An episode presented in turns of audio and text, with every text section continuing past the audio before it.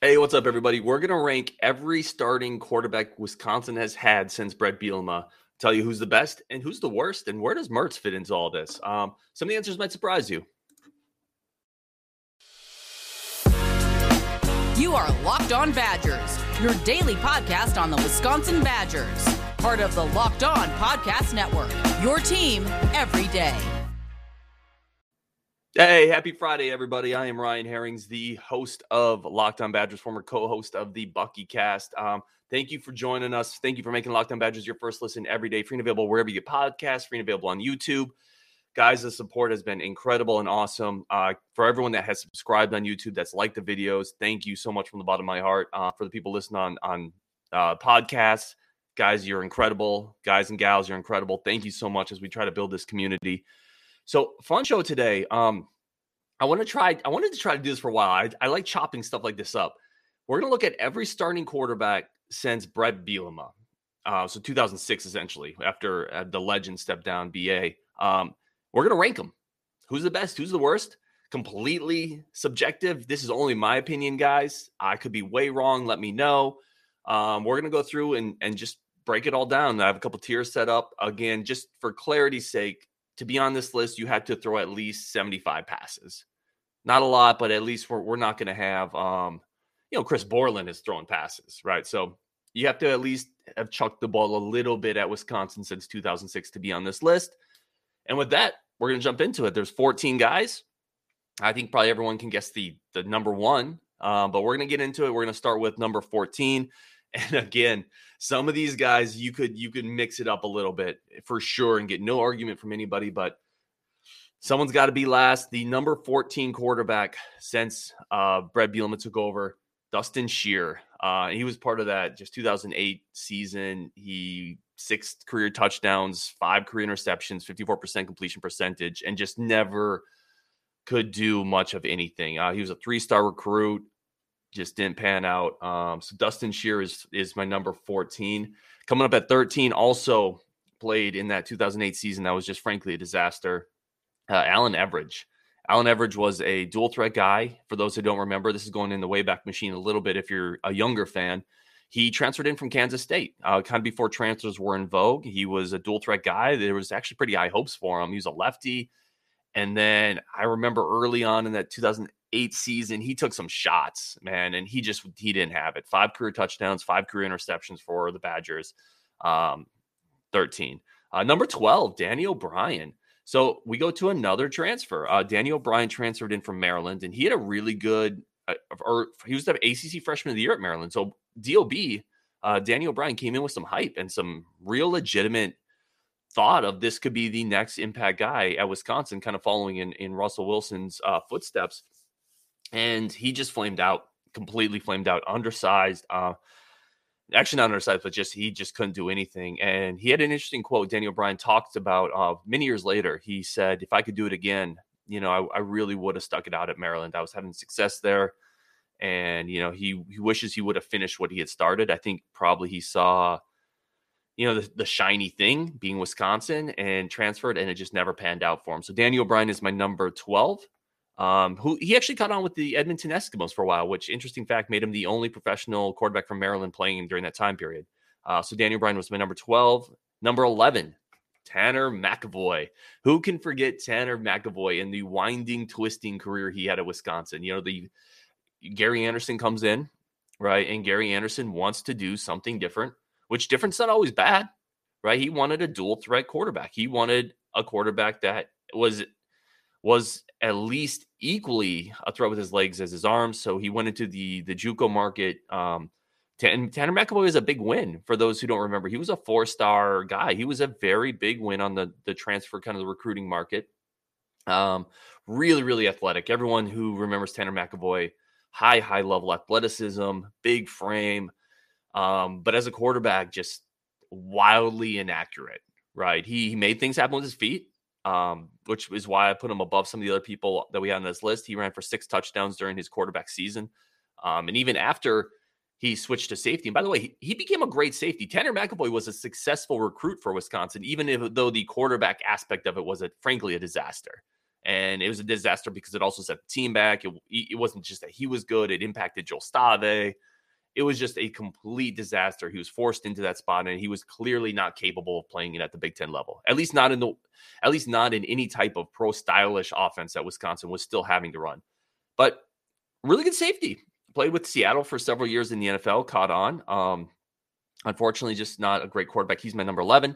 Going to number 10, we get into another dual threat quarterback. And this guy was a case of what could have been. What could have been with Kirk Phillips? So going a while back now, but Kirk Phillips, when he recruited under Bielema, Kirk Phillips was a 4-star. And again, y'all know this. We don't get many elite high school quarterbacks, 4-star guys. Like we got Graham Mertz, and it was just, we set off the champagne and the fireworks landing a 4-star out-of-state quarterback. Kirk Phillips was a 4-star guy. He was the Gatorade Player of the Year. Max Preps, I think, had him at 107th best player in the country. He was rated as the 7th best dual threat quarterback. He was a guy in high school that put up gaudy numbers, dual threat on the ground, in the air, got to Wisconsin, and he had multiple knee injuries.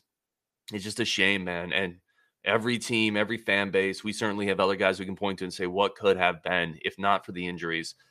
Kirk Phillips is definitely one of those dudes. He stuck with the program. He ended up starting some big games, a Big Ten championship game. But he just had no juice left. The knee injuries robbed him. And he was never super talented with the arm. Like he had a good enough arm, but he was a guy who needed to be a dual threat to be impactful. And he ended up not rushing for a single rushing touchdown in Wisconsin as a guy who was one of the best dual threat quarterbacks in high school that season. So that kind of tells you what happened to his legs. He finished with 642 passing yards and 5 passing touchdowns. Kirk Phillips, number 10. Finishing off with this tier, and then we're going to get into the next tier, is Bart Houston at number 9. Bart Houston was a funny guy. He has a couple really enjoyable interviews on YouTube post-game. You can tell he likes football. He enjoys it. He was a 4-star, high 3, low 4-star kid out of De La Salle in California, which is a powerhouse program. Right, that's a big-time program. So this is another guy who's a big get. He was a big win. Ended up throwing for 1,500 yards in his career, 9 touchdowns, 5 interceptions, but not very mobile. Didn't have a great arm. He had some moments. He started, there was the LSU game at Lambeau. He started that game and made some plays. He also threw a couple of interceptions in that game that let LSU stick in it, but so I got him at number 9. Definitely had some moments as a Badger. I think it's pretty fair to say he did not live up to the recruiting expectations, however.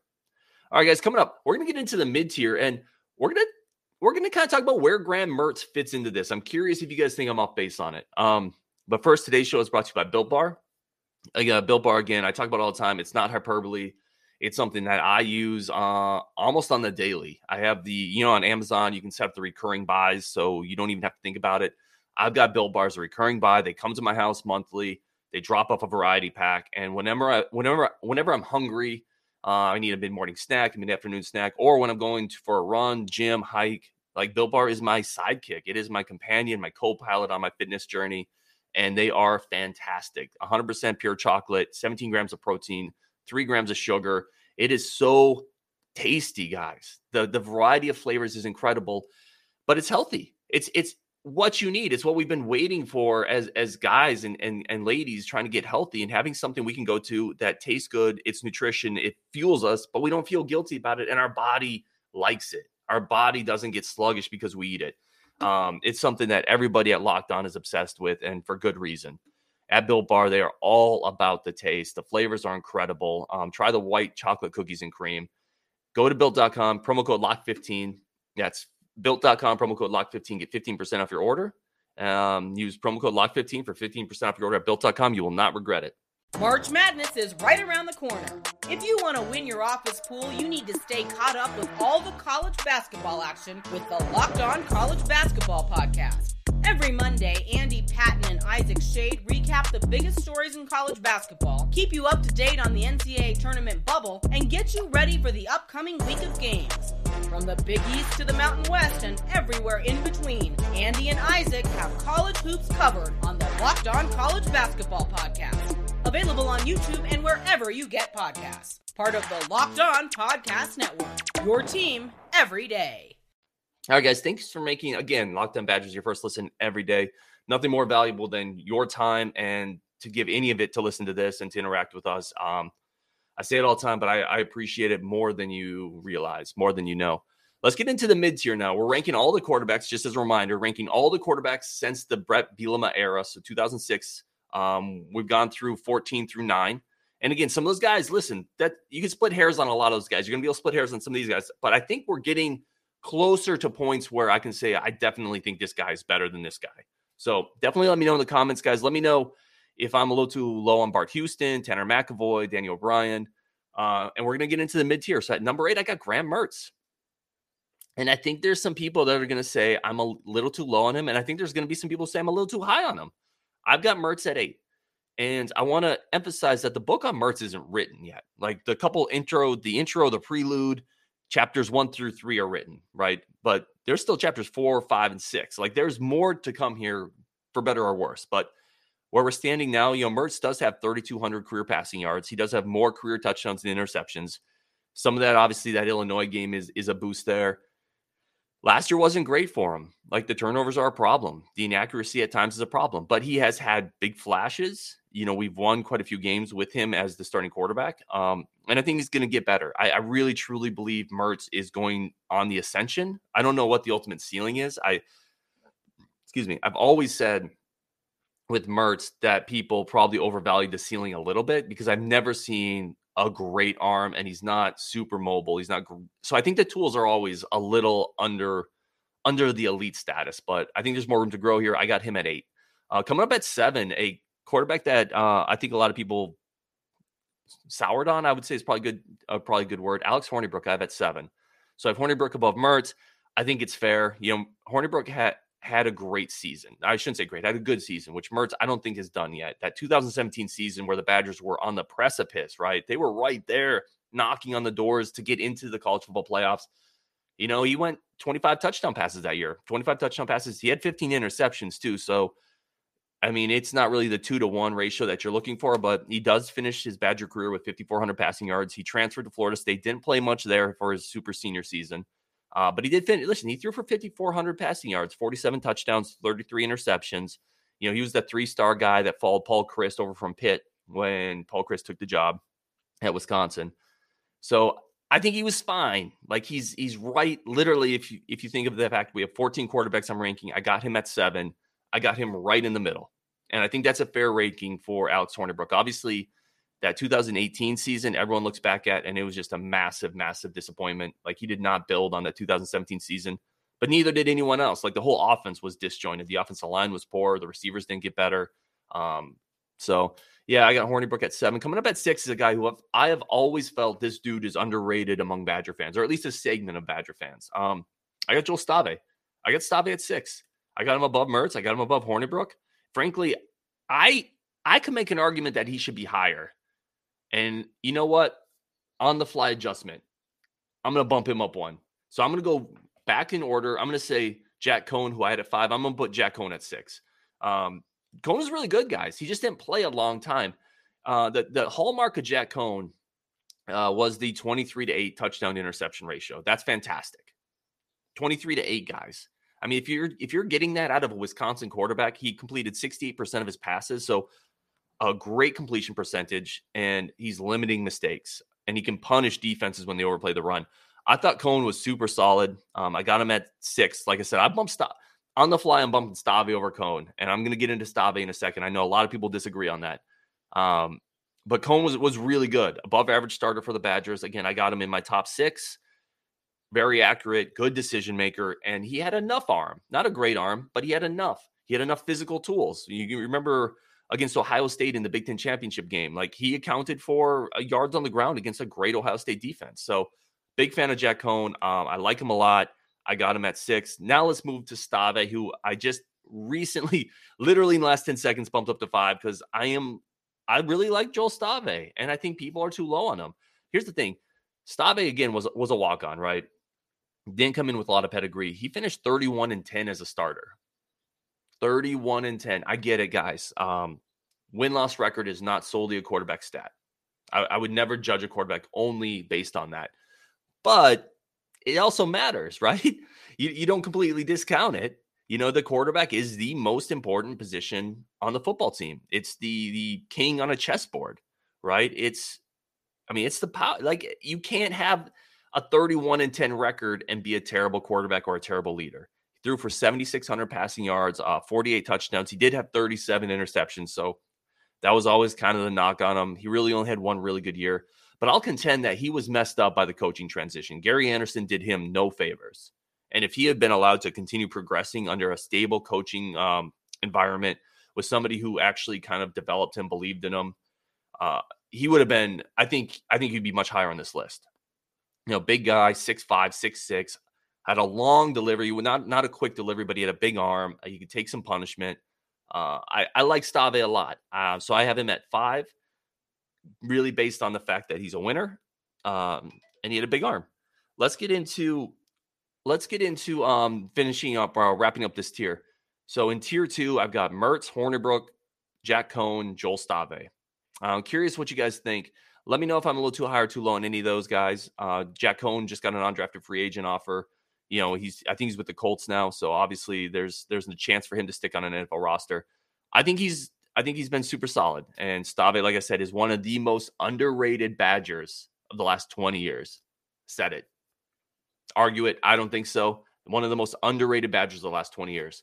All right, guys, coming up, we're going to get into the final 4. I think everyone knows who number 1 is, but who do you think is 2, 3, and 4? Best Badger quarterback since 2006. But first, today's show, guys, is brought to you by Bet Online. Bet Online remains your number one source. All your sports betting needs and information, and you can't beat it. I'm a sports junkie. I'm into all sorts of sports.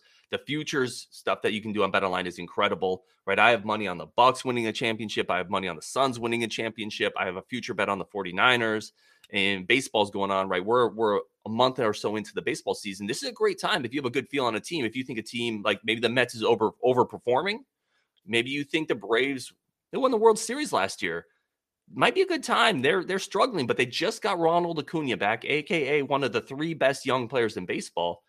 This is a time if you think they're going to bounce back, put $5 on them and just enjoy the ride. It's a lot of fun. BetOnline, the website's easy to use, and it's not just sports. BetOnline has all your favorite Vegas casino games. Head to the website today. Use your mobile device to learn more about the trends in action. BetOnline, where the game starts.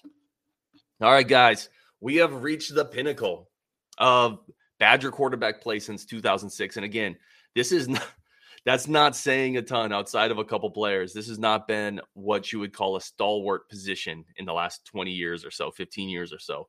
But we are going to get into what I would call the top 4 on this quarterback list.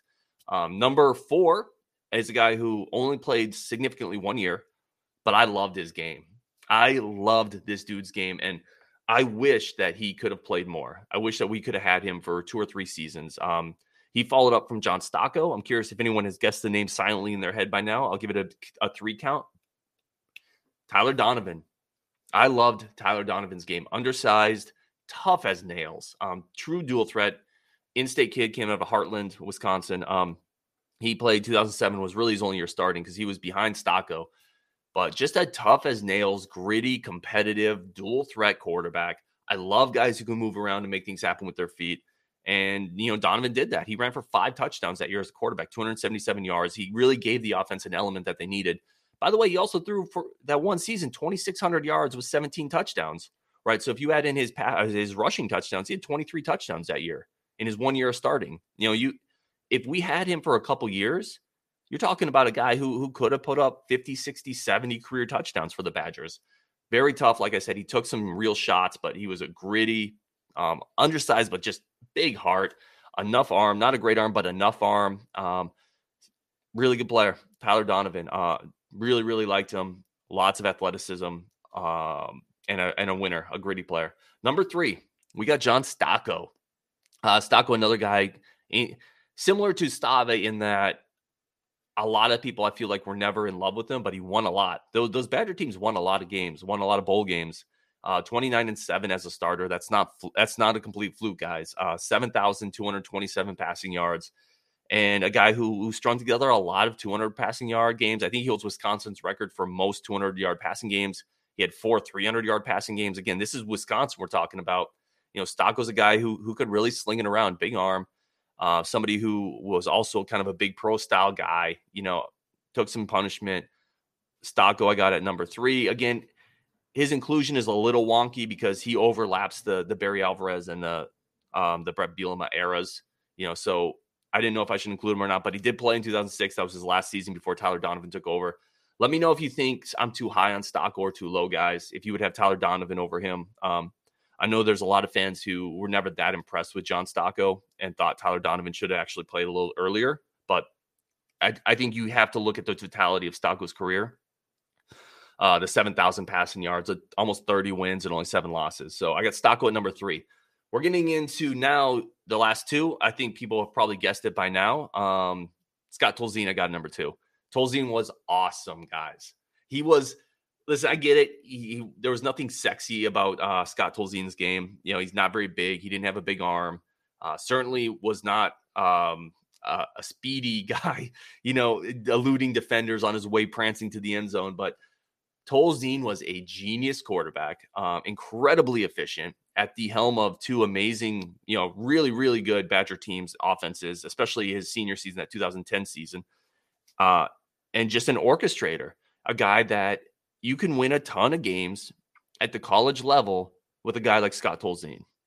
You know, the NFL tools aren't there, even though, listen, low key, people may not realize this. Scott Tolzien had a cup of coffee in the NFL and played for a couple teams for a little bit. In fact, he was with the 49ers, and he earned a nickname of Baby Breeze, you know, for Drew Brees, because he was such a genius at diagnosing defenses. They said he was incredible, which we saw Wisconsin.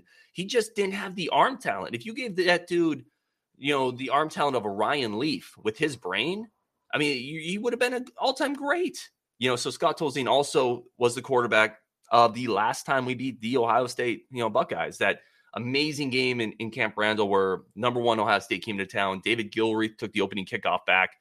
You know, that was Tolzien. Tolzien was the orchestrator of that team the last time we beat Ohio State. So I loved him. You know, 32 touchdowns in his career, 72.9% completion percentage his senior season. Think about it, almost completing 73% of his passes.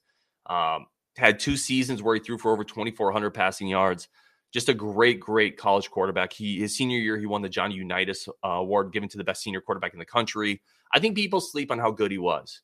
If you talk to Badger fans, I think a lot of people know, obviously Russell Wilson's number 1. That's no surprise. I don't need to try not to spoil that, but I don't think a lot of people would instantly say Scott Tolzien was also really, really good, right? He's kind of more of a footnote for Badger fans a lot of times. And I don't think he gets the credit he deserves. He was a great college quarterback, especially his senior season. And then number 1, guys, obviously Russell Wilson, right? I mean, there's nothing to really say about it. That one season he had in Madison, and low-key, the offense he was on was incredible. There was talent everywhere on that offense, which makes any quarterback's life easy. But 33 touchdowns and 4 interceptions. Are you freaking kidding me? 33 touchdowns and 4 interceptions?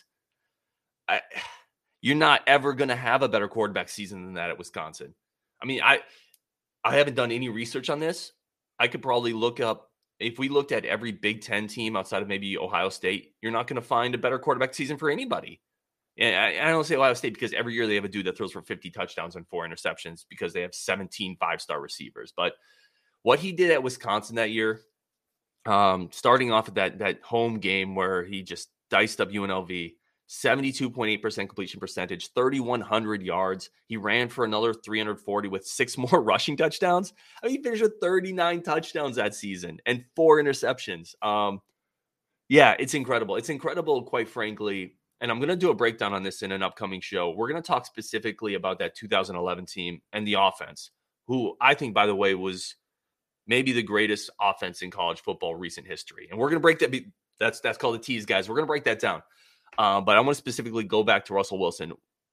That season was incredible. It was historic. It was off the charts, and it showed what a mobile, accurate quarterback can do in a Wisconsin system if, you know, everything was clicking. And we've just seen it continue in the NFL, right?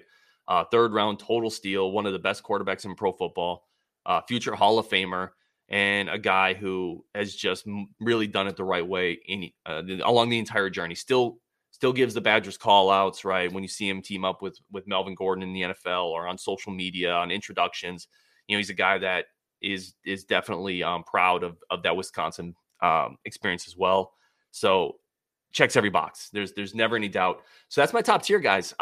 Russell Wilson, Scott Tolzien, John Stocco, Tyler Donovan. Let me know where I'm wrong. Again, this is only my opinion. There's absolutely no right or wrong on this. I could be way off. I don't think I am, but I could be way off on some of this. Let me know in the comments. Let me know if you like the video. We have more of this kind of stuff coming up. Off-season's coming, but the off-season to me is just an exciting time where we can dive into some of the history of the program and where we think this program is, where it's headed. There's a ton of stuff we're going to dive into, guys. So I'm really excited. I was enjoying kind of putting this list together, looking back at some of the names. Thank you guys again for making Locked On Badgers your first listen every day. If you could, please like the show, subscribe, leave it a review. People always say it, but believe it or not, that stuff really does help. And thank you again, guys, for making Locked On Badgers your first listen every day. And we'll be back to talk to you soon.